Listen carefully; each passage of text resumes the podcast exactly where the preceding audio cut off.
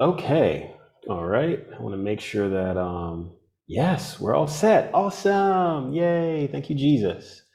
All right. Let me make sure my camera feed is good too. And uh, we will be transitioning. Oh, I need to silence my watch. Hallelujah. It's a little chores here and there, but um, we have gotten to the end of that little scuffle.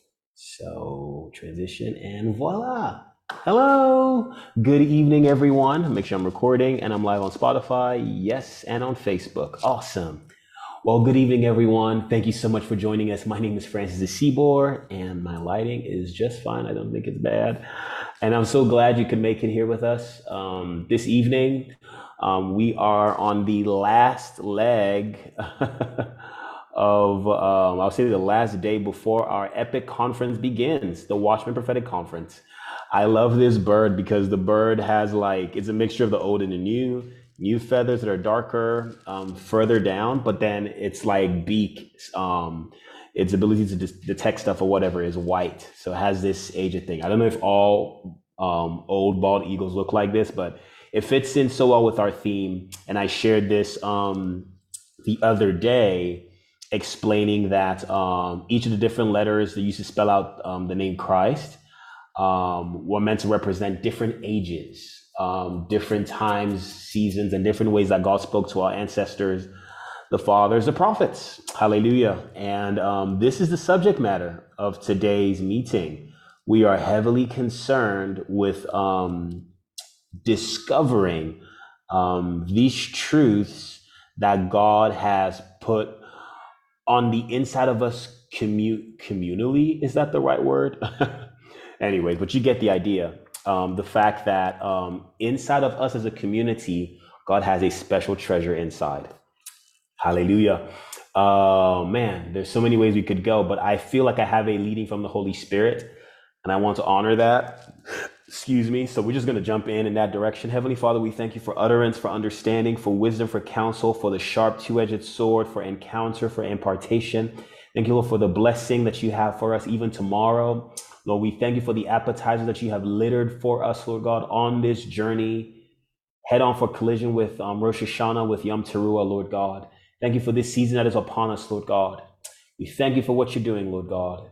We thank you for what you're doing, Jesus. Holy Spirit, we thank you for what you're doing in Jesus' name. Amen. Hallelujah. You know, um, we recently had a worship communion in the cave. If you're a parent um, and you were summoned on Saturday, um, you might be more aware of this than others.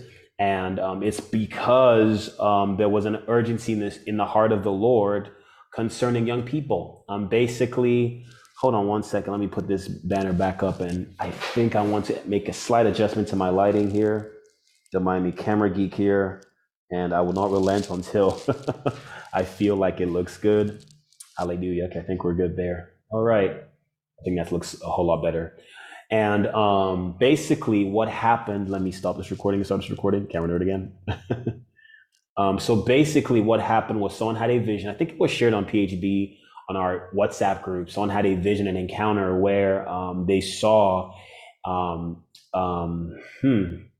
So remember how we spoke about the twelve tribes of Israel, and we speaking about that um, the heritage, the the four winds of heaven, the four rivers, the four faces of God, the four letters of Yahweh. How um, there's meant to be three witnesses to each of these four, and that's how the 12 tribes of Israel were brought forth. Well, there's something called the 12 storehouses of heaven in the book of Job called the Mazaroth.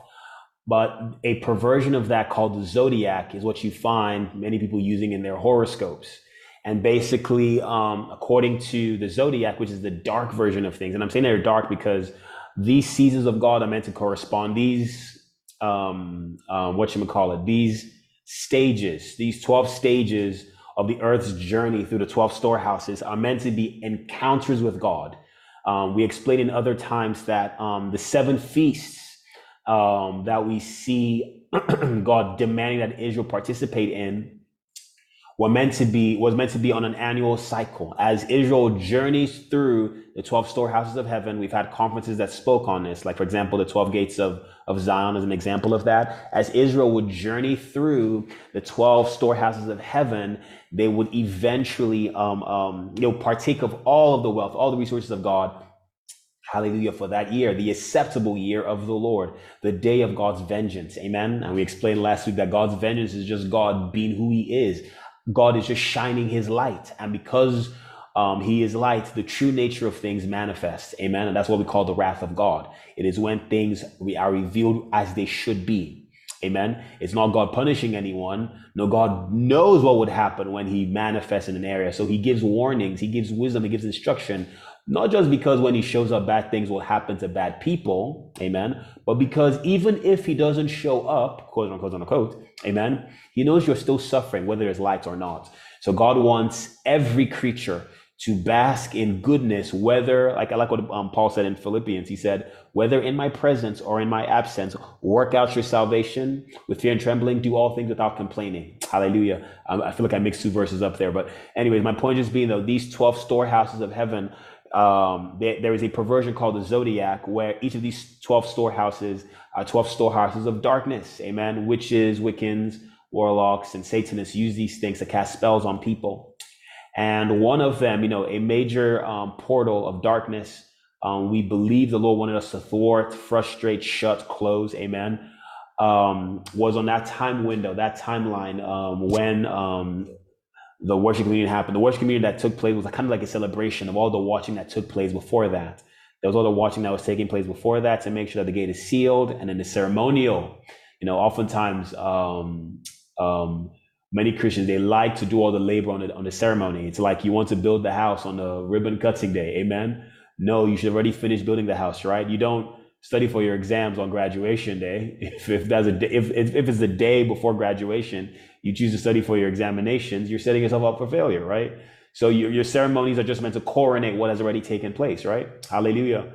And um, by the grace and mercy of God, we believe a major, you know, block was put to many of the things that the enemy was trying to do. And I could tell that many other prophets around the world were privy to this because I saw many people's posts on Instagram and on Facebook about this. But long story short, there is warfare being waged against um, the next generation. Hallelujah. And the enemy's target is to make sure that they, for lack of better words, receive uh, what we refer to today as the mark of the beast. Amen. And um, we refer to that as the mark of the beast. I've explained before that it isn't a tattoo on your forehead. Um, it isn't a computer chip in your hand. Um, it might manifest. There, there, will be manifestations of these things as we approach the end of the ages, just because the book of Revelations, actually the entire Bible is prophetic and prophecies have multiple fulfillments. Amen. But the actual thing pointed to in Revelation chapter 13 as a mark of the beast, amen, requires a departure from the presence of God as signaled, as heralded by Cain in the Old Testament and as climaxed by the Antichrist. Amen. And uh, we explain this over time in some of the other Word for Now sessions how um, Cain was like a forerunner, an ancestor, a, a pioneer of this path of walking away from God. And he opened up the floodgates for other people and many of his his his descendants they didn't rest on their laurels. They took up right the mantle of cain and they drove things even further. Hallelujah. And um, this mark of, of of cain this mark of the beast hallelujah is the consequence of an infilling of the spirit amen of perdition hallelujah the spirit of destruction the spirit of this world the spirit of the antichrist and basically, we explained last time that um, um, the righteousness which is by faith, amen, what God wants for all of us to come into, brings us to the place where our hearts are inscribed with the laws of God, amen. And we explain what that means. It simply means the Spirit of God is able to traffic in and through all of your channels, in and through all of your gateways. God's word is firmly is firmly seated on the thrones of your soul, amen. And the fruit of all of these things, hallelujah, is that you have something called the testimony or the testament. You know, when you see drawings of the tabernacle, this is like a precursor. I, I um, unless the Lord leads me otherwise, I will speak in this way during the conference. When the Lord um, told Moses to build the tabernacle and Moses was taken up, amen, what Moses saw on Mount Sinai was actually a human being. Amen. But in other, um, let me say it like this: What Moses saw on Mount Sinai was a human being. Okay, when Moses climbed on Mount Sinai, what he saw was a human. I'm going to say it again. Okay, what Moses saw on Mount Sinai was a human. Amen. Now, when God told him to build this human according to the pattern, okay, the pattern, okay, well, the person he was trying to build was actually Jesus Christ, the image and likeness of God. Amen. And I can show you this in so many, so many different ways. You know, I've explained before that the Garden of Eden was meant to bring Adam into maturity, into development. Amen. And to um to um to um oh come on to facilitate this process these trees sprang up from the ground amen and each of them bringing forth fruit with seed inside of each fruit that reproduces after its kind. Amen? And what each of these trees will bring forth is the knowledge of good and evil of god. Amen? But one tree was in there that brought the knowledge of good and evil of satan of death. Amen? But that said nonetheless okay in that in that garden of desire, that garden of pleasure, Adam was to eat of that and then plant each of those seeds in his heart. Effectively, Adam would be recreating Eden on the inside of him. The reason for that is because Eden means pleasure, the place where God is right, well pleased. Amen. In God's um, presence is fullness of joy. At his right hand, there are pleasures forevermore. Amen. God's right hand is Eden, and that Eden is actually Christ Jesus. Amen. Hallelujah. What Adam was meant to do was learn and discover who Jesus is by interactions, amen, in that garden. Hallelujah. And the fruit of those interactions, amen, would be the development, amen, of humanity onto the climax that is Christ Jesus. Amen. And that climax that is Christ Jesus is the tabernacle, the person that Moses saw on the mountain. Amen. Now, again, the tabernacle by form in the Old Testament the tabernacle has assumed that form of a structure, of an edifice, and even the temples afterwards, as captured in the scriptures, only because of the humans' refusal to be the subject matter, right? To be the ones that would be built. Amen? So basically, because Israel refused to come up on Mount Sinai, God said, I still want a sanctuary. I still want to dwell amongst you people. Amen? And God's idea of the sanctuary was not a building. It was never a building, even in the Old Testament. Amen? Hallelujah. In fact, the reason why it's called the Old Testament is because when the New Testament came up, God said, I will not put my laws on tables of stone because of the hardness of people's hearts. Instead, I'll write them on the hearts directly as I intended to. Amen. So you see that all of the technology that was adopted, all of the rituals that are taking place are to make the high priest, okay, through the, the facility, facilitations of the tabernacle, okay, make him look like Jesus before the Shekinah glory. Does that make sense?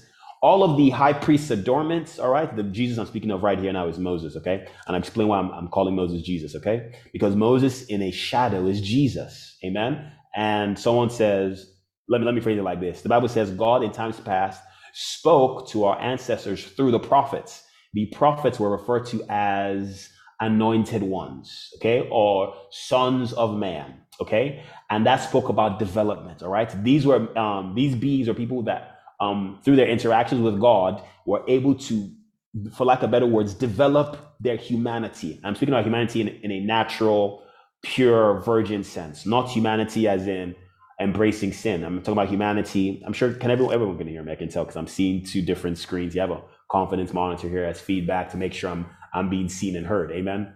Hallelujah. Um, humanity here speaking about what God had in mind, God's original intent. Hallelujah. And um, um, um, that's what the prophets of the Old Testament came into. They came into portions of this. Amen. It's like who Christ, who Christ is, was scattered, okay, throughout times and seasons, all with the intention of God revealing who he was through the narrative of the scriptures. Amen. Hallelujah. Through the narrative of the life of the Jewish people. If you study the lives of Jewish people, you discover that God was actually writing Jesus through everything. And that's why when you're reading the Bible, you should be looking for Jesus. There's a verse in the book of Psalms 119 that says, Open down my eyes that I might see wonderful things in your law. One of Jesus' names is Wonderful, Counselor, Mighty God, Everlasting Father, Prince of Peace. Hallelujah. Amen. So when Moses climbed up on the mountain, amen, what Moses went to go see was Jesus. Now, Moses was meant to replicate what he saw, amen, the, to the best of his ability, amen. In fact, God actually helped him go beyond that, amen. Because there was a limit to how much Moses could see, right? We know this because when um, Moses asked God, Show me your face, God said, You cannot see my face. So Moses did not see Jesus in his true form, right? Which is what he really desired to do. That's what Moses was asking God to show him. Hallelujah. But what Moses got was a treatment of the back of God. And through that encounter, Moses came down as a shining one. Amen. And as a shining one, the reason why Moses was a shining one was because of something very important the testament, the testimony, which was actually written on, on the 10 tablets, sorry, the two tablets, the 10 commandments. Amen. The testimony was written upon Moses' heart. Now, wherever the testament is, I'm going to say it again, wherever the testament is, that is where the shining glory, the Shekinah glory is going to rest in tabernacle. Amen. And God's desire is that his Shekinah glory will be upon humanity. You know why? Because man has sinned and fallen short of the glory of God. Amen. This is the picture of humanity being unable to go and be before God and commune with him. Amen. You see, where God lives, amen. Hallelujah. When I say where God lives, I don't mean like the place. I'm talking about his estate of being. Amen the way God designed humanity to function, it is almost like God is a grown version of a human being. Does that make sense? If God made human beings in his image and his likeness and were meant to grow into Christ Jesus, it can be said, amen, that when you plant a human being and they grow as they should, they should manifest deity. Amen? And that's what we're meant to be. The problem is sin, where we fall short of the glory of God. Where instead of growing towards God, amen, like like um the way um Paul puts it, amen, laying onto the head, which is Christ Jesus, right? Instead of growing up into the Lord, people begin to grow downwards into Satan. That's what sin does, right? It twists us. And because of sin, we fall short of God's glory. Hallelujah. Okay, so putting that aside now to explain, simply to explain the fact that Moses could not um, interact with God to that degree. Amen. And so, because of that, the shadow is what he can interact with at best. Amen and that shadow branded a portion of that testimony, okay, a caricature of it. Let me see a caricature, not a portion of it. Hallelujah. And because of that, Moses was shining. Amen. And this is actually what the high priest with the tabernacle, with the feasts, okay, all of those provisions of God, the law and the prophets, all of those things are meant to sufficiently recreate that environment that Moses was in so that the high priest for a period of time can look like Moses. Amen.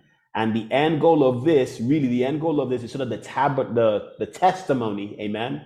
The testament, the testimony, amen, can be found, hallelujah, amongst God's people, amen, specifically inside of their hearts.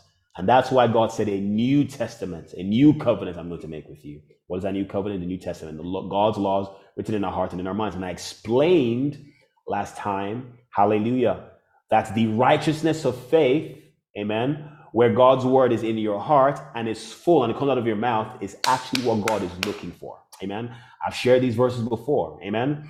This is my covenant on which I shall make with them. My spirit which is upon them. Hallelujah. And my words which I shall put in their mouth, which shall depart from their mouth and the mouth of their children for, for this time forever and ever. Hallelujah.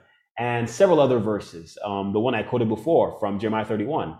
Hallelujah. Of the new, com- new, new covenant God's going to make. I will write my laws in their hearts, put them in their minds. Amen. Their sins and lawless deeds will I remember no more. Hallelujah. If you have any questions, please you can type them out in the in the chat in the chat box. Amen. The purpose for all of these things, amen, is so that the testimony can be captured. Hallelujah. The testament can be captured. Now, I explained also just now in the beginning of this session, amen, that this testimony being written, amen, speaks of the spirits of God. Now, I, I want us to understand this, okay? The tabernacle is meant to be a picture of you and I in our developed form. Does that make sense? And when I say our developed form, our developed form is here and now, right? Is in our spirit man. The life force of God on the inside of us is projecting, not projecting a baby form of God. He is projecting the fullness of God. In fact, if you pray in the Holy Spirit, the reason why your spirit man is able to speak, for lack of better words, mysteries unto God and your soul might be unfruitful is simply because your spirit is speaking God's language at his level.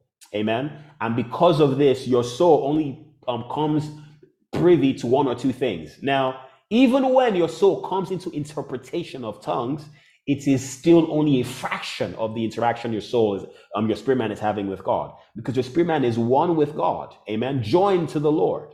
He is one with God. Amen. And because of this, there is a high voltage of interaction. You know, um, when I have a few devices here, I have um, this cell phone, okay, and it's communicating with the cell towers, okay, and there's all these number of gigahertz and the frequencies and the wavelengths and blah blah blah blah blah. Amen. The basis for their interaction is is, is these wireless signals. Amen.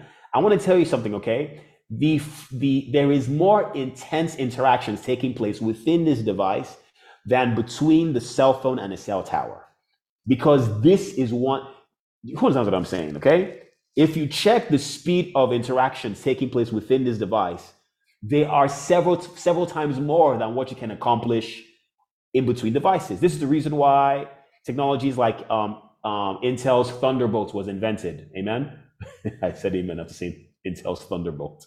Is because of interactions or communication between um, peripherals is limited when when when when the peripherals are external to the machine.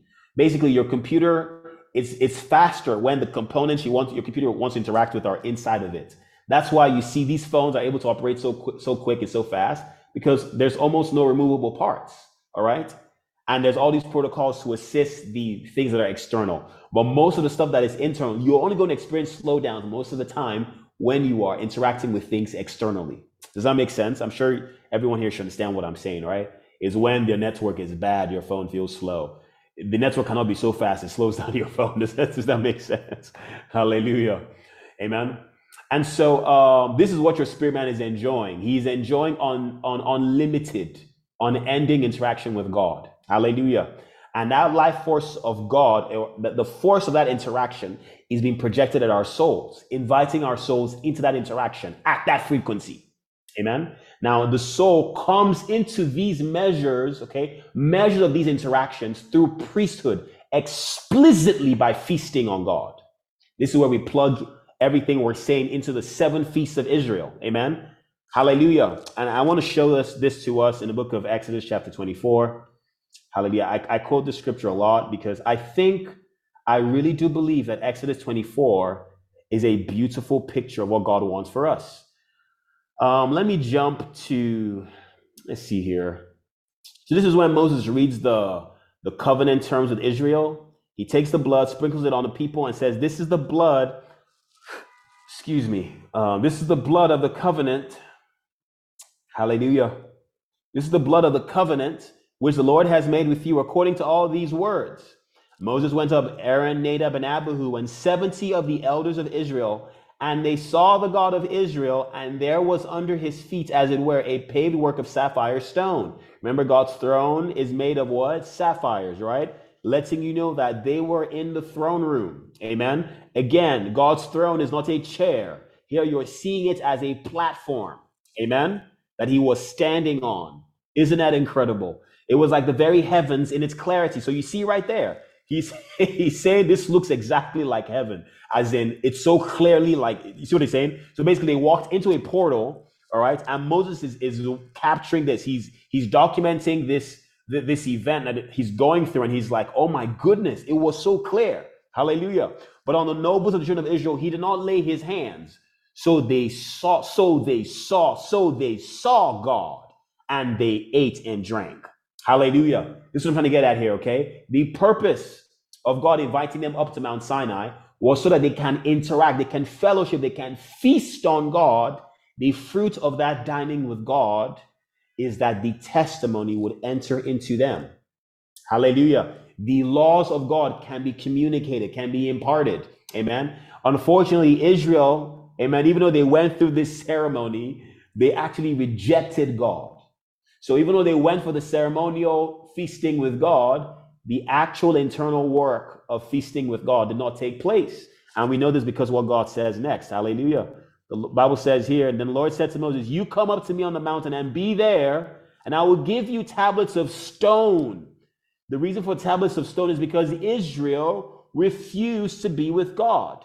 They said, Moses, you speak to God and then come back and tell us what he says, and we will do it.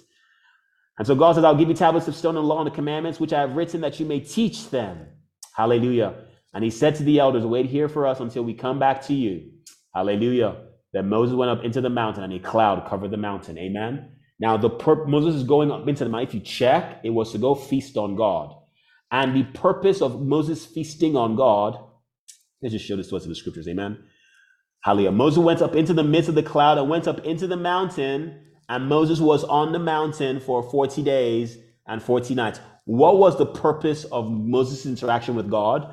Then the Lord spoke to Moses, saying, Speak to the children of Israel that they may bring to me an offering. From everyone who gives it willingly with his heart, you shall take my offering. And this is the offering which you shall take from them gold, silver, bronze, blue, purple, scarlet thread, fine linen, goat's hair, blah, blah, blah, blah, blah. Why? Verse 8 Let them make me a sanctuary that I may dwell among them. Do you see the heart of God? Do you see the heart of God? I want to show you that when, even when we are wicked and stubborn, God is not trying to punish our wickedness. Look at God's heart. Isn't our God a wonderful God? Amen. He's seen the stubbornness, the reluctancy of Israel to dine with him, and he's still looking for windows to try and be amongst them. It's almost like we are the cool kids and God wants to be in our midst. That's the story of the Bible. Amen. But in reality, who is the cool kid? Who is the cool man? Who is the cool one? Hallelujah. Amen. I'm, I'm saying all of these things. I'm hoping to illustrate to us um, the purpose of all of these things. The seven feasts of Israel, they start off with Passover. Amen. Unleavened bread. Hallelujah. Then we get into first fruits. Then Pentecost.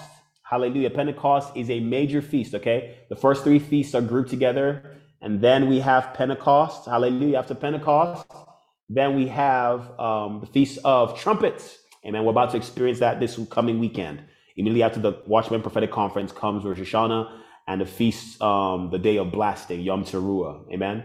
The Feast of Trumpets will be kicking off. Hallelujah. Then we have the Day of Atonement. And finally, we have the Feast of Tabernacles. Amen. So all of these feasts are to take us to the place of being, being tabernacled with God so God can dwell in our midst. Amen. Now, the way or the place that God finds, okay, to dwell, on that place God has found fitting for dwelling, you see the Shekinah glory there. Hallelujah. This is what the, what the high priest rituals are for. They are to get him to that place where he can become someone that the Shekinah can rest on.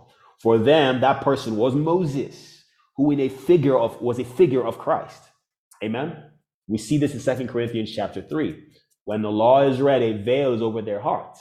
But now we are looking at Jesus in the New Testament because everything that Moses did was a shadow of Jesus. For what the law could not do in that it was weak through the flesh, Christ did by condemning sin in the flesh. Hallelujah.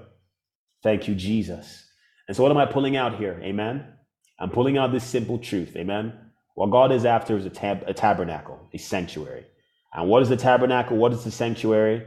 Basically, the tabernacle or the sanctuary is that place where the testimony of Jesus is. The testament. Amen. The testament, the covenant is found.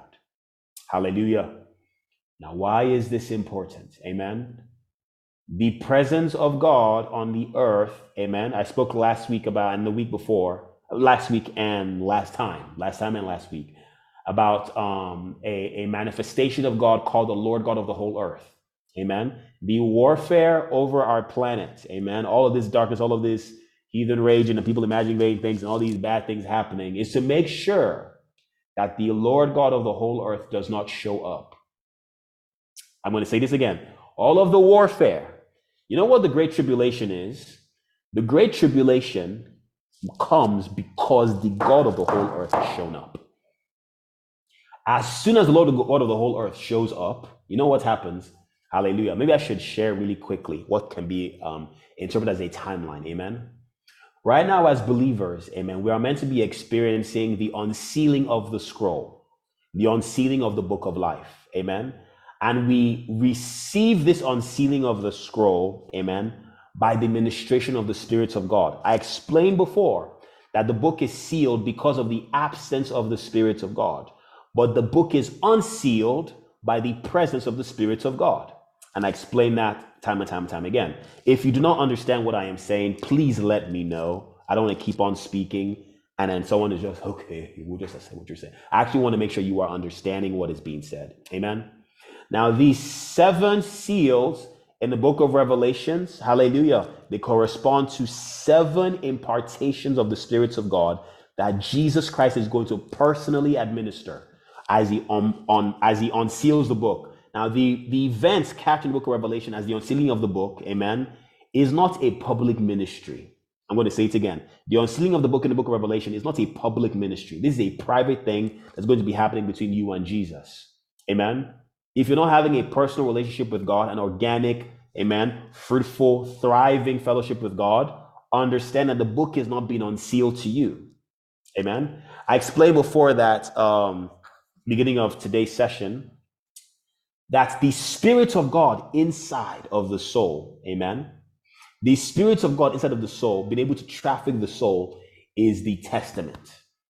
Maybe I should show this to us from the scriptures. Amen. Revelations 19, the Bible says the testimony of Jesus is the spirit of prophecy. This is verse 10. Hallelujah. And I fell at his feet to worship him, but he said to me, See that you do not do that. I am your fellow servant and of your brethren. Now, keep this in mind, okay? The people that um, have this thing are called brethren. I am of your brethren who have the testimony of Jesus. Worship God, for the testimony of Jesus is the spirit of prophecy. I'm going to say, say this again, okay? I'm going to say this again, okay? Worship God, for the testimony of Jesus is the spirit of prophecy. Now, look, pay attention here, okay? Notice how the people that have the testimony of Jesus are called brethren. So this means their genealogy changes. This is not just brotherhood by, by because we're in the same cults together. We're in the same cult of Jesus. No, no, no, no, no. This is genuine. You know, in in in um I want to talk about spiritual warfare one of these days, and I had the the shock of my life at how little utterance I had it, it is it yeah, see what I'm saying? I rebuke whatever is blocking that. Amen. It takes a lot of grace from God to share sufficiently in a way that equips people for spiritual warfare. Amen. Especially when you've gone through stuff. Hallelujah. Amen. The truth is that we wage warfare. Amen. The end of the ages, the warfare of the end of the ages is the warfare of heritage, is the warfare of bloodlines Sufficient alignment, amen, with your bloodline, with your heritage, with your brethren, amen, is going to guarantee you victory. Insufficient alignment when the genes don't match up. You know, um, you know, my my phone has this thing called Face ID. Amen. I hold up the phone to my face, hallelujah. It unlocks by something called, you know, this these um things we call biometrics. Amen where basically the computer analyzes like the, my facial structure and you know evaluates my facial structure to a few numbers all right and based on the calculations and algorithms that you know has developed over time um, anyone that looks like me is going to be able to unlock this phone. Amen? That is exactly what we're talking about here. The likeness and image of god. Amen? Because again the likeness and image of god is not a form it is a functionality that is imputed to us by virtue amen of the spirits of God being able to traffic in and through the soul. I explained this last time, okay, as being able to swear oaths to God. Amen. I explained this last time as having God's name on your forehead. I explained this last time as being a righteous one. Amen. Hallelujah. This is who we are. Amen. Now, what unlocks the, the way we wage warfare on no matter your level of maturity is by the witness of your spirit man. What is the witness of your spirit, man? Christ in me, the hope of glory. Amen. Now, what happens that you continue to lay hold on this reality and this truth, amen, until it, you can communicate the person inside of you effectively. The pinnacle of communication, God's way of speaking, is not through words. God speaks through a person. Amen. The word became flesh. That is how God speaks. When God opens up his mouth, people come out. Amen. In fact, in the ages to come, God will not be communicating, amen, with words. It really doesn't. That's the truth. Amen. The way God communicates is by people. So if you want to find out what God is saying, you have to interact. You have to fellowship. There must be relationship. Amen. This is why in the age to come, amen, the workings of God, hallelujah, the, the operations of God are going to be captured in a community of people spanning thousands of years, amen, of rich development of the civilization of God across millennia, amen. And all of them would have the same genes. They are all brethren, amen. What? How are they brethren? they have the testimony, the testament, the testimony of Jesus, amen. The same testament that Jesus Christ has. Hallelujah. And this testimony of Jesus is the Spirit of God. It's the Spirit of God is called the Spirit of prophecy here because the people that have this testimony are called prophets. And I can show that to us um, in a different verse. Hallelujah. Thank you, Jesus. Let me see here. Testimony. I'm of your brethren. Ah, this is Revelation chapter 22. Yes. Hallelujah. Revelation 22 from verse 9.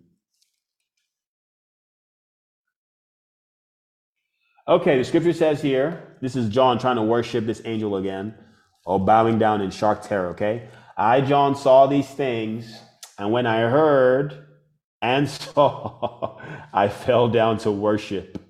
Hallelujah. Don't you just love the narrative here? Amen. Worship before the feet of the angel who showed me these things. Then he said to me, See that you don't do that, for I am your fellow servant and of your brethren, the prophets. Notice how before he called his, his brethren, those that have the testimony of Jesus. But look at what he refer, how he refers to them now. They are those who keep the words of this book. Worship God. Hallelujah. Now, what are the words of this book? The words of this book is the revelation of Jesus Christ. Remember how we said um, last time that when God's word is in your heart and in your mind, in your mouth, amen, when it's overflowing from your heart to your mouth, after the abundance of the heart, the mouth speaks. The scripture gives you a verdict. Do not ask for Jesus Christ to come down from heaven or from or rise from hell. Why? Christ is about to emerge from inside of you. That's why he says confession is made unto Yeshua, unto salvation. Amen. What am I saying here? The same testimony in Jesus will be inside of me. I hope everyone has seen the beauty of everything that's been said here. Amen. This is how we wage spiritual warfare on this platform of the testament, the testament. Amen. The testimony, the covenant. Amen. We don't wage warfare because you've been praying since. So that's not that's not how you beat Satan. If you do grab for Satan, you just want to go your prayer energy has finished. Amen. Because honestly speaking, there are times when, until you master your prayer life, you would have supposedly low seasons. Your prayer life can be mastered. Please listen, you can master prayer, okay? People that you, you can give yourself to prayer to the intent that you break something in your soul and you cannot not pray.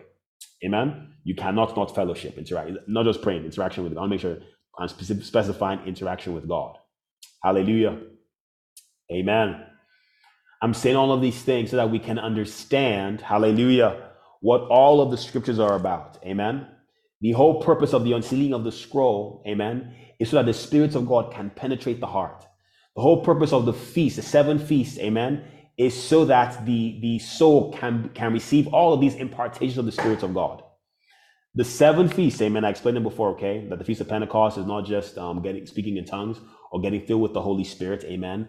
It is what Paul was praying for in Ephesians chapter 1. If you check the book of Acts, you discover that the church in Ephesus already had the infilling of the Holy Spirit. They were already speaking in tongues. So why is he asking in Ephesians 1 from verse 17 for their eyes to be opened? Amen. Because he saw the need for feasting.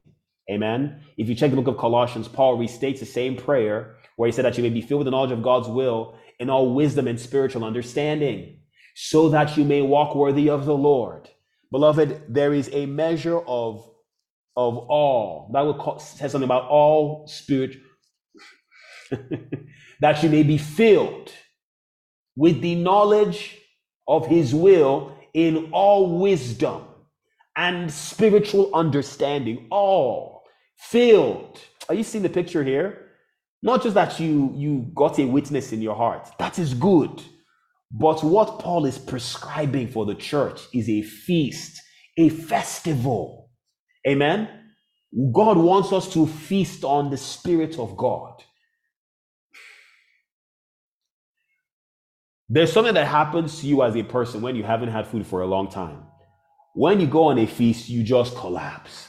Like, wow. Then when you rise from, when you resurrect from that nap, what happens? Strength is restored. Amen. That's why he says, strengthened with might, according to his glorious power, unto all patience and long suffering with joyfulness. Beloved, we're meant to feast on God. And the purpose of all of this is that the Spirit will traffic into our soul. Please hear something, okay? When the Word of God is sitting on the thrones of our souls, amen. The Bible refers to this as the washing of the water by the Word. Read Ephesians chapter 5, okay? The washing of water by the Word, amen. The Word brings out water. That water is the Spirit of God. Out of the belly shall flow rivers of living water, amen. But inside of the Word, hallelujah, is what? The water you need. Amen. Now, if the spirit, your spirit man is not able to push the life of God organically through your souls, in other words, if you find yourself falling into sin, find yourself living below the standard of God's glory, it is because something is blocking it. Amen. Something is sitting on that throne of your soul. So, what do you do? You take something else and you put it on that throne of your soul. Amen. And the fruit of that is that what out of your belly shall flow Amen. That government of God begins to flow out of your soul. Hallelujah. That is what testimony is. That is what covenant is. When God is sitting enthroned in your soul. Another word for this is kingdom. Hallelujah. Thank you, Jesus. I want us to see something that's very important. All of these beings, amen, that this angel made reference to. Please understand something, okay? This angel is not saying that he is one of our brethren. No. Amen. I've explained this before. Amen. The cherubim, amen, the seraphim, all these creatures, they have things that belong to us. Amen. But how do you advertise something to someone that needs something? You know, if you if you need um if you want to buy a hammer, you see the person that owns the hammer company right? And who sells nails. They will do a billboard advert, advert, advert, advert, right? A commercial, a billboard, a yeah, I said it already, a flyer. And on that flyer, you would see someone smiling, okay, with gloves on, and he has his hammers. And behind him is a, a fully built shed. Amen. Now, that is communicating something to you. Hey, I want to be able to, not maybe not a shed, but I want to fix my shelf. So when you see that guy, he got his shell fixed. He got his shed fixed. I could get my shell fixed if I get go to this place. Does that make sense? So you see these creatures, all right? Um, for lack of better words, mimicking what we would look like if we would interact with them and receive their ministry. Does that make sense? That is why he's saying, I'm of your brethren. No, no, he's not really our brethren. the angels are not our brethren. Amen. Hallelujah. I'm going to say this again. Angels are not our brethren. Amen. I'm not saying this respectfully. Amen. The Bible says we are going to judge angels. It's in the scriptures. Amen. Angels are ministering spirits. We are called to be God. We're not called to be angels. Amen. People, you know, there's a thought I used to think before when I was younger in the faith, and I was growing up on a Messiah man of God, and I was taught that I would take the place of the cherubim. Recently, I discovered that no, I'm going to take the place of God. Amen as the in fact i'm going to be bigger than they see the god that is sitting in heaven right now? The god i'm going to be made by virtue of the workings of the spirit of god in me is going to usurp that god completely. Someone says this is blasphemy this is atrocious this is something else. Amen. Do you know that right now on the throne the image and likeness of god is not being seen clearly I can show this to us very clearly from the book of Revelations. Amen. If you read the book of Revelations, chapter 20, 20 Bible speaks about um, the face of God from whom the heavens and the earth fled. Amen. This doesn't take place until the church has come into her own, when the church has manifested the fullness of Jesus Christ. I have gone complete, completely different tangent um, from where I was going before. But I'm hoping everyone is able to follow. Please let me know if you're able to follow. If you're not able to follow, give me a thumbs down so I can make corrections. Amen. Hallelujah. I think I'm running out of time. I might end this a lot sooner. Amen. But I hope everyone understands. Hallelujah. The the angels of God are not our brethren. No, our brethren are those who actually have the testimony of Jesus. Amen. As angel, an angel called Michael, his name means like God. Amen. That angel does not look like God. Now, when he appears to you, amen, he is going to bring forth that resemblance by advertising to you what you could look like. Does that make sense? Hallelujah. I hope everyone understands what I'm saying. Can anyone hear me? I know I can hear I can hear my voice going through this thing. I'm just wondering if okay, hallelujah. Don't worry. I'll encourage myself. Hallelujah. Thank you, Jesus. Amen. Okay, I'm gonna keep this going, okay? Maybe I should end this. I can tell like let's have some time to pray towards the, the conference. Amen. Hallelujah. Do not seal the words of the prophecy of this book, for the time is at hand. Hallelujah. You know, the book of Revelations, if you read about the unsealing of the scroll, amen, that is a private experience that takes place. I'm saying this because if you think you're going to map out where we are in the timeline of the book of Revelations, I have bad news for you if you are not in actual, actual fellowship with God. If you are not, if your personal walk with God, amen, like I said last time, is not restructuring your life, if your life is not being shaped by your walk with God, ah, my child of God, you are not, you are not anywhere on the calendar. Does that make sense? If there is no restructuring of your life, hmm.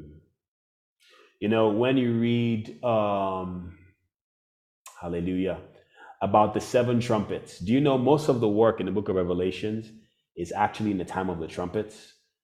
The seals in the book of Revelation takes, I would say it takes only one chapter, chapter six, but there's this event that takes place, amen, after the sixth seal is open, where the people, um, the man child company is sealed um, with God's um, name on their foreheads. Amen. That's chapter seven. But chapter eight, it kicks off with the introduction of the trumpets. Amen.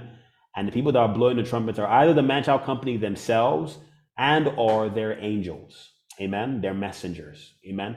And the fruits of this is that as they begin to blow, this is actually the man child company declaring to the body of Christ, amen, what the book is saying, what the Spirit is saying, the Testament. Amen.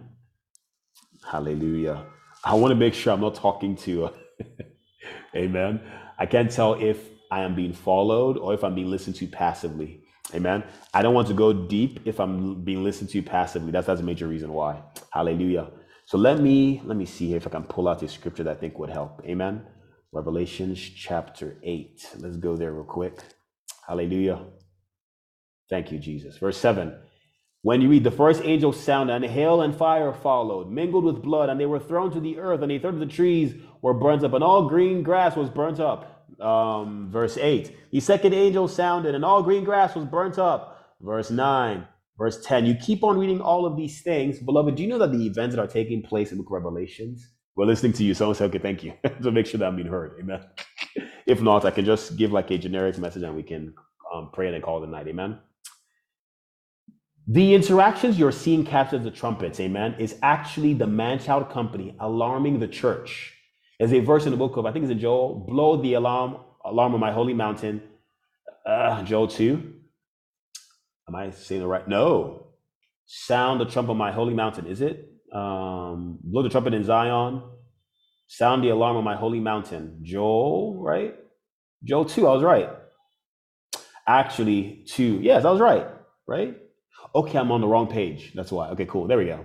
Blow the trumpet in Zion, sound an alarm in my holy mountain. Let all the inhabitants of the land tremble, for the day of the Lord is coming, for it is at hand a day of darkness and gloominess and a day of clouds and thick darkness. It keeps on going about how dark the day of the Lord is. Amen. When God's judgments manifest on the earth. Hallelujah.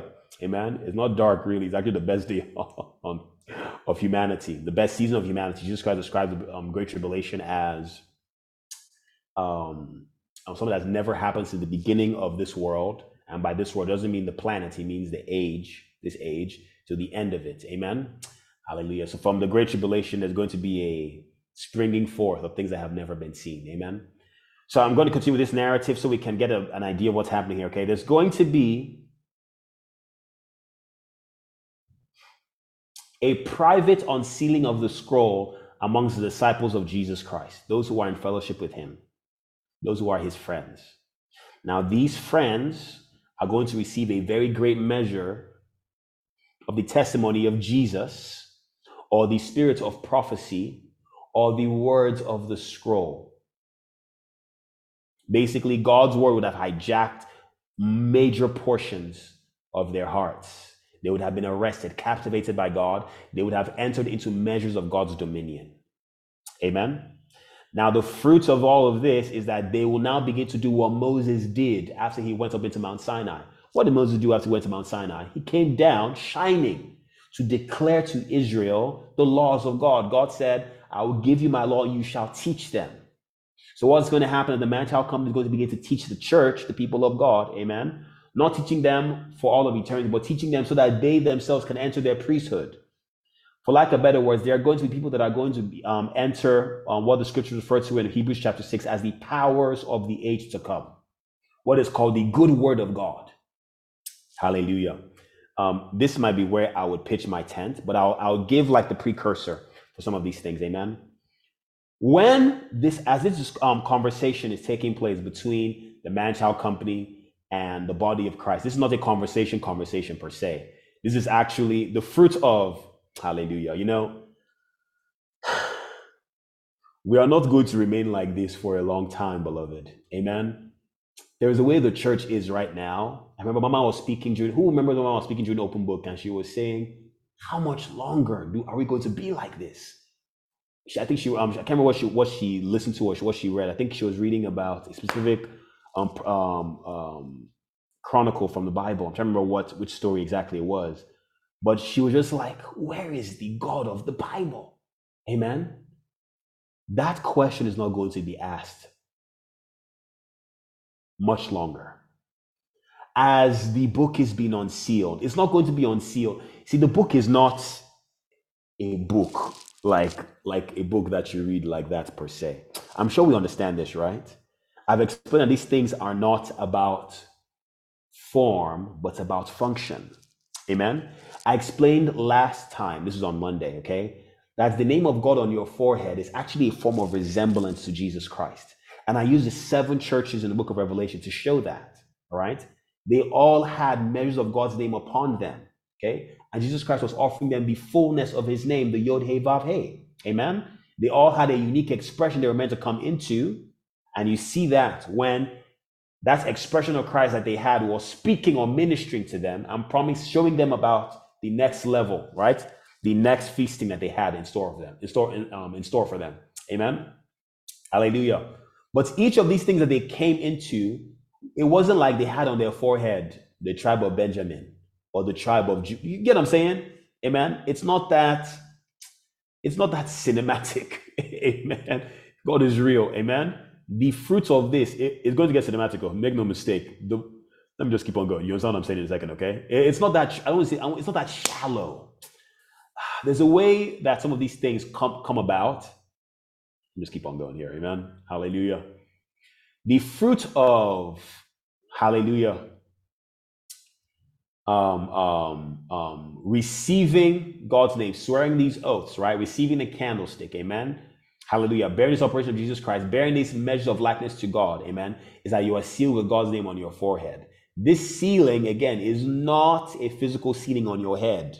Amen. It means you are able to manifest an operation of the Spirit of God. Amen. At will. Whether it is his lowliness, his love, his humility, some, some measure of his power in some place. Amen. All of these things are measures of, of resemblance to God. God's desire is that his name is spelt out inside of us and all of us giving expression, our unique expressions are a letter of his name, amen, which means we are meant to manifest a specific operation of God, each of us, amen. as we're giving expressions to these unique expressions of God, we will together corporately spell out who God is. This is where we love the Lord and we love each other. Because if we love the Lord, we want his tabernacle to be built. And if you want his tabernacle to be built, you have to love, amen, his tabernacle here on the earth, the people of God, and help them to come into there. That's why we're here, right? That's why we're having this meeting right now. Hallelujah. Thank you, Jesus. Amen. And so the purpose, the desire, and the goal of all of these things is that God will be made manifest through all of this. Hallelujah. Now, that process, amen, of God be made manifest fully through all of us spelling out his name, but individually through all of us, okay, has to start first of all individually, where God spells out to each of us, specific people, amen, who he is. Amen. Now, as he does this, each of them will now begin to shine with a specific letter of God's name. That means there's some kind of resemblance to God. Maybe I manifest God's elbow or manifest his finger. Again, it's not by form, by function. So you will see me grow fingernails out of my face, right? Why? I am the finger of God now. No. I'm sure you understand what I'm saying, right? It's not that cartoonish. Amen. Hallelujah. In the, in the realm of the spirit, you might see those things parabolically or prophetically. Amen. But understand or interpret what God is saying when he's speaking in shadows. Hallelujah. Thank you, Jesus. Amen. Someone asked, this thing seems really hard or it seems really complex. You're talking about governing the universe. You're talking about ruling with God. Amen. If there isn't some kind of hurdle to it, it wouldn't be worth it, right? It would be something that if it's something anyone can just kind of slide in and slide out of, you know, you're not really getting anything. This is why the salvation that we received, as beautiful as it is, amen, if you don't cut covenants with God in your soul, if you don't eat, feast with God, Amen. You're not going to have a lot of tangibility, amen, of what Jesus Christ has done for you. It's not because God is is saying only those that only no no no no. You actually need to invest yourself in this. Amen. It's not like God is blocking and saying only those that you see these scriptures that he says portray this personality. Only those that that um, um, love love me are going to partake of this thing. And God is is not saying it with the attitude of Go away. I don't want you here. No, no, no, no, no, no. That's not God's heart. Amen. I've shown us that, right? From the tabernacle that Moses built. That when Israel was pushing God away, God said, okay, I'll come in a, the way that you'll accept me to. You, know what I'm saying? So that God's heart is not the, he's not upbraiding anyone. I want us to please understand this. Amen. Hallelujah. Because we need to have this same heart as well. It's, it's, it's easy to talk to say that, that God has the heart. But when God wants us to manifest the same heart, that is, hallelujah, we will manifest it with all zeal, with all diligence, amen, with all love, with all compassion, with all long suffering, with joyfulness, amen, hallelujah. Once that private community, amen, handpicked by the Lord, that came into great privilege with God, has finished to a very great degree, amen, their, their discipleship, amen, they don't actually finish it until the end of the ages. That's the truth. Because what happens is, ah, hallelujah. The seventh seal, instead of the seventh seal, the seventh seal has been unsealed. That is when the seven trumpets begin to sound. Amen. And I explained this um, a few weeks ago when I explained about Joshua and going around Jericho seven times and how that's akin to the seven feasts and the seven bowls of wrath and the seven seals. Amen. The seven, seven, sevens. Hallelujah. Thank you, Jesus. Okay. The blowing of the trumpets is for the church. That is actually where most of the heat takes place. And it's from chapter 8 all the way to chapter 12. Now, as soon as the man-child company rises, the man-child company rising is when the man-child company pushes Satan out of the sky. Amen. They push Satan out of the sky. And by the sky, I don't mean the sky of the world per se. I'm speaking specifically about the sky in the church. Amen. Please understand something, okay? the church right now, yes, she's been steered and moved by the Spirit of God, but Satan has made a huge inroad into the church. Amen. We see the book of Revelation, right? The doctrine of Balaam, Jezebel, amen. And the doctrine of the Nicolaitans, hallelujah. People that left their first love, amen. Those who had all the different things, amen, that you see in the book of Revelation, chapter 2 and 3, amen. Satan's tail manifesting there that he used to cast down the stars, hallelujah. Now, the man child company is going to overthrow him in the church. What does that mean? The ignorance, the veil over the people of God. Amen. The Bible says, in the days of the sounding of the seventh trumpet, the mystery of God will be finished as he has prophesied through the prophets. Amen. We're not going to be like this for much longer, beloved. We are entering that season. We are entering that day when all that God has desired will be fully met. God wants a people to inhabit, beloved. God wants a people to dwell in. And this structure that He's building has been constructed over millennia, and you and I are a part of it. But to be a member of this community, you need to have something. It is called the testimony of Jesus Christ. You know, our conference is themed Christ, the blueprint of the future ages. Amen. This blueprint is that book. Okay, I'm just going to hallelujah. This is not, I'm not speaking doctrinally here. I'm just trying to, I'm hoping by now you guys understand way I speak, right? I don't speak doctrinally per se. I speak um giving you helping you remove the the mystery behind things. Amen. So when I'm saying now that the book um, in the book of Revelation that needs to be unsealed is the blueprint of future ages, that should not be too tasking for your heart to understand. Amen. Because you're seeing, oh, okay, yes, the blueprint of future ages, yes. That thing, when it is unsealed, is going to lead to the ending of this age and the bringing of the next age, which means that it has. Con- Does that make sense? It shouldn't be that confusing, right? Because, oh, if it brings in the next age, if opening the book brings the next age, well, the blueprints of a building, they bring the building, right? It's from the blueprints that you get the building, right? Hallelujah. Why am I saying this? Okay. Because if the testament, the testament of Jesus Christ is the spirit of prophecy, what does the spirit of prophecy mean? Amen. Even though I said before, it's because of um, the people who are doing these things are called prophets. What do prophets do? Prophets tell you the future. Hallelujah. Prophets, they bring you, they bring you, they bring you enlightenment. Prophets, they bring you inspiration. Prophets, they bring you development. Amen. The prophets of Zion, they have the testament, they have the testimony. I hope what I'm, what I'm saying making sense. Amen. The Bible says they overcame by the blood of the Lamb and by the word of their testimony. Okay. After the good news has been published, amen, the testimony of Jesus has been taught extensively to the church.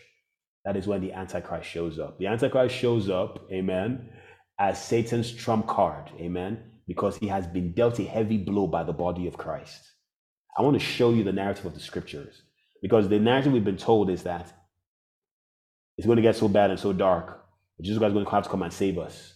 But that's not what the Bible says. The Bible shows that it's going to get so so so black and so dim and so dark, but we're going to shine so bright that Jesus comes out from the sky to coronate us, saying, "These are my people." The same way God opened the sky and the Spirit of God sent upon Jesus Christ, saying, "This is my beloved Son."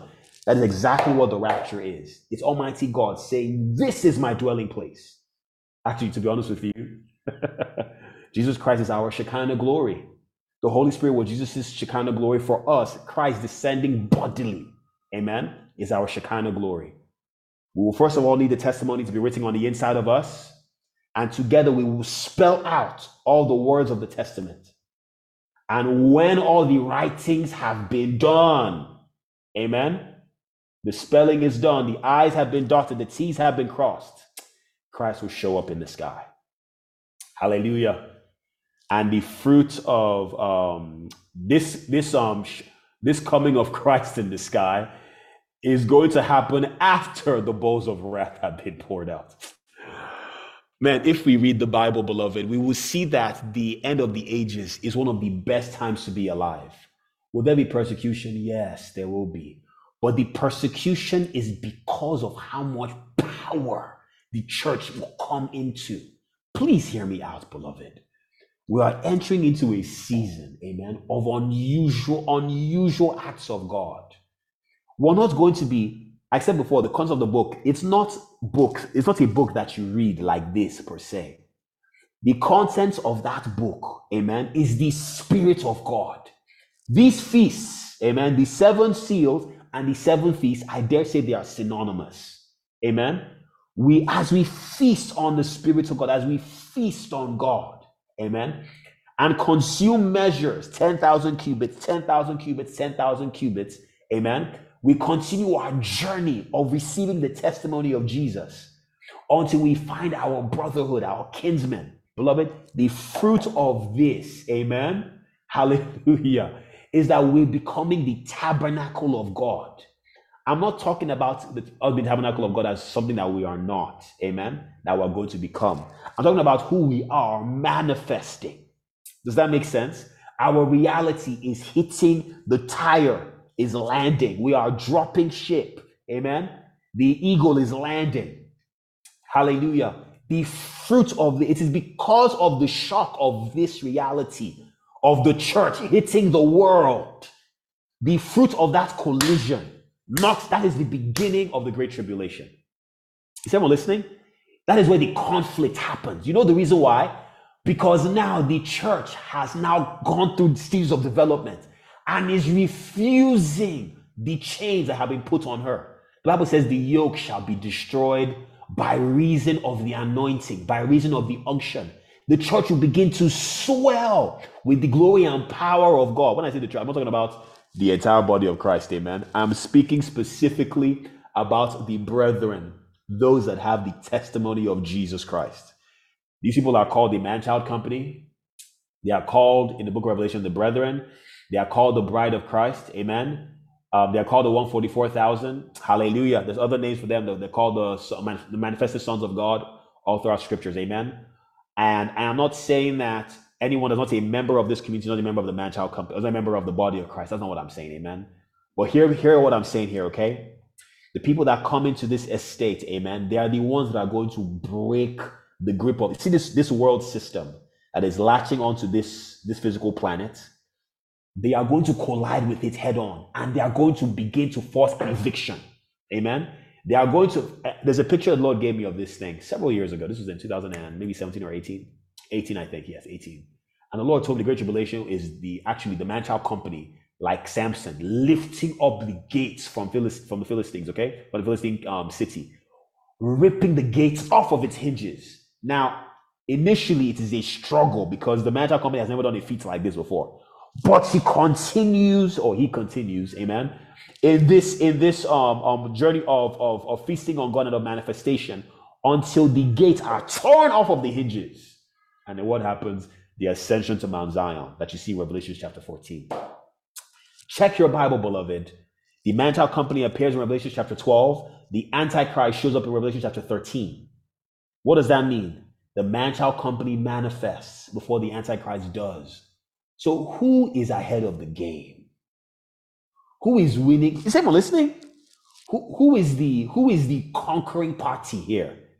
Who is the one that is decoying or who is um, responding? We are the ones that are. Is anyone listening? We are the ones that are throwing the punches, and the enemy is trying to retaliate. It's not the other way around. If you check your Bible, what am I saying? The church is going to come to a place where she is no longer behind, but she is now in front.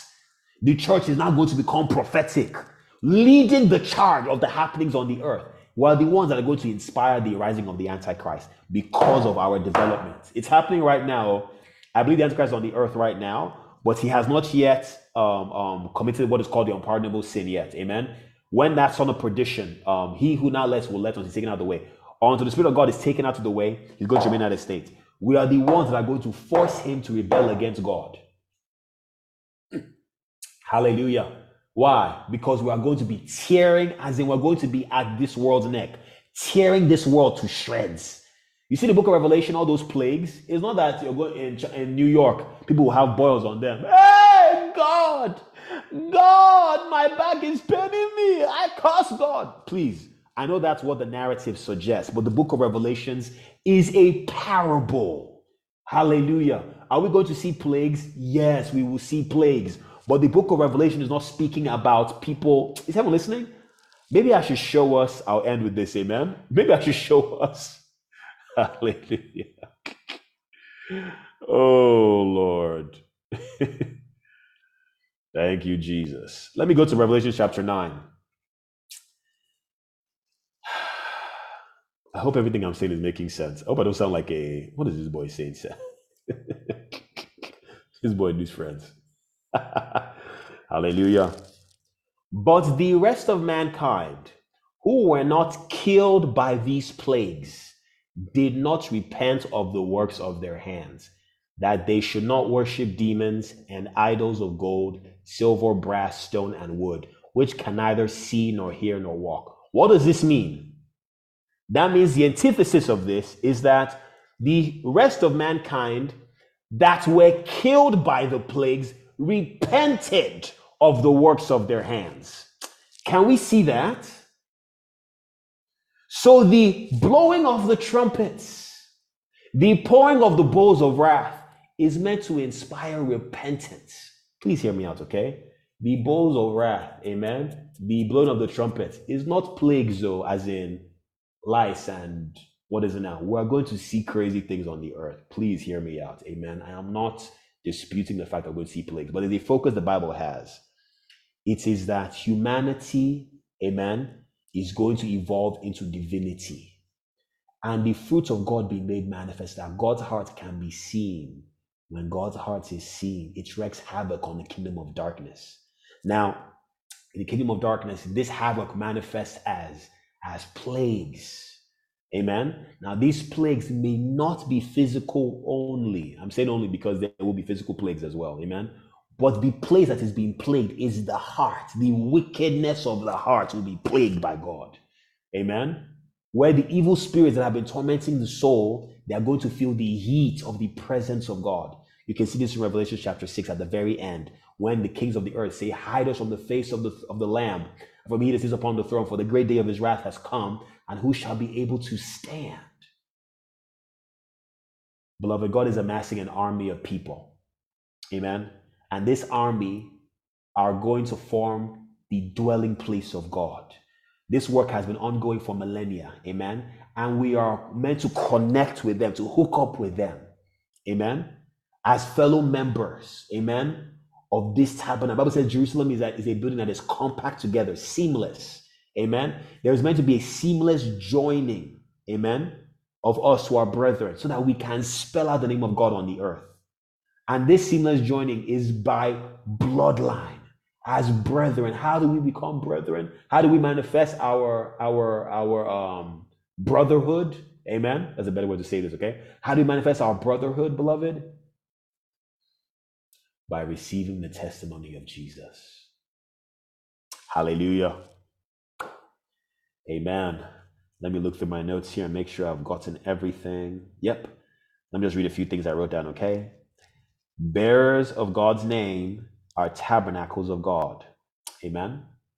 People with the name of God on them are connected, or I'm sorry, with the name of God on them, um, or when they are joined together, they are the family of God. They are the bloodline of God. Amen. And the tabernacle of God is the pinnacle of humanity. It is for the administration of God's purposes on the earth.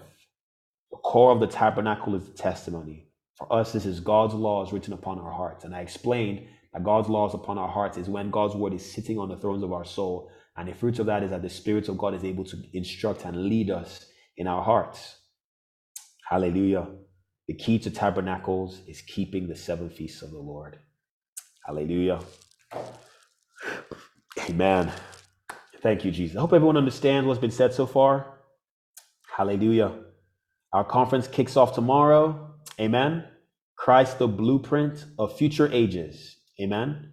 The church has gone through seasons and stages of development, but there is a climax. Amen. Of, of, of for lack of better words, like know that phrase, heaven at last? Christ is the heaven at last. Amen. That pinnacle, that goal, that objective. You finally bought that shoe you've wanted for so long. Amen. That place where your heart is now at rest. I've, I've finished. Like Paul said, I've fought a good fight. I have finished the race. I have kept the faith. Amen. What's happened? He has laid hold on something. Hallelujah. This is what God wants for us to develop our humanity into deity, our evolution to be completed. Hallelujah.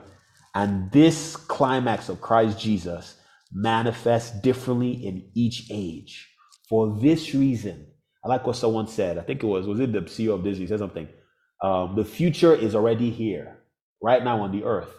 It is just not evenly distributed. I want to say that again. The future is already here, but it is just not evenly distributed. Let me tell you something. The prophets, those that have the testimony of Jesus Christ, are going to be the ones that are going to champion the future age. They are going to evenly distribute the future age over the Bible says, I create God is going to create a new heavenly earth wherein dwells righteousness. Amen. And this righteousness is going to flow out of the hearts of people. Papa saw this before, amen. Darkness will cover the earth, gross darkness the people. Amen. The darkness covers the earth because of the gross darkness of the people. For out of the bellies of the human beings flows whatever is going to be on the earth. But oh, how blessed art thou, amen, when you acknowledge every good thing that is in you in Christ Jesus, so that the communication of your faith will become very effective. What does that mean? There's going to be a seamless flow out from your heart of the life of God. This is what Jesus Christ has called us to, amen. And this is what we're championing during this conference. Hallelujah. I'm going to play the trailer real quick, amen. And um, I'll share quickly on the heart behind the trailer as we end um, today's session. I want to thank you very much, everyone, for um, being a part of this, by the way. Um, not taking this lightly at all. Okay, so before I go off on another tangent, here's the trailer.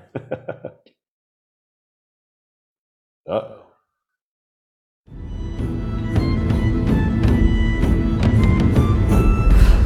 Our ancestor Abraham was blessed on behalf of mankind. He came into this as he saw what the Lord had in his mind. Generations of men and women who will dictate every time and season. He said they will be as the stars of heaven for this exact reason. As the stars of the heavens, they will govern with righteousness and wisdom. All of creation's ecosystems will be submitted to this divine kingdom.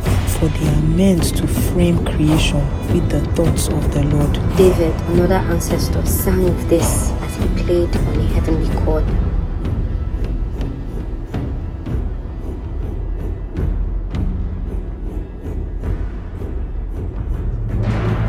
So when God decided to form man of the dust of the earth, He saw the future that his image and likeness would birth. for humanity would grow and develop through seasons into their prime. Into Christ, the dynasty that rules every season as a wonder and a sign. The watchman built through the sands of time.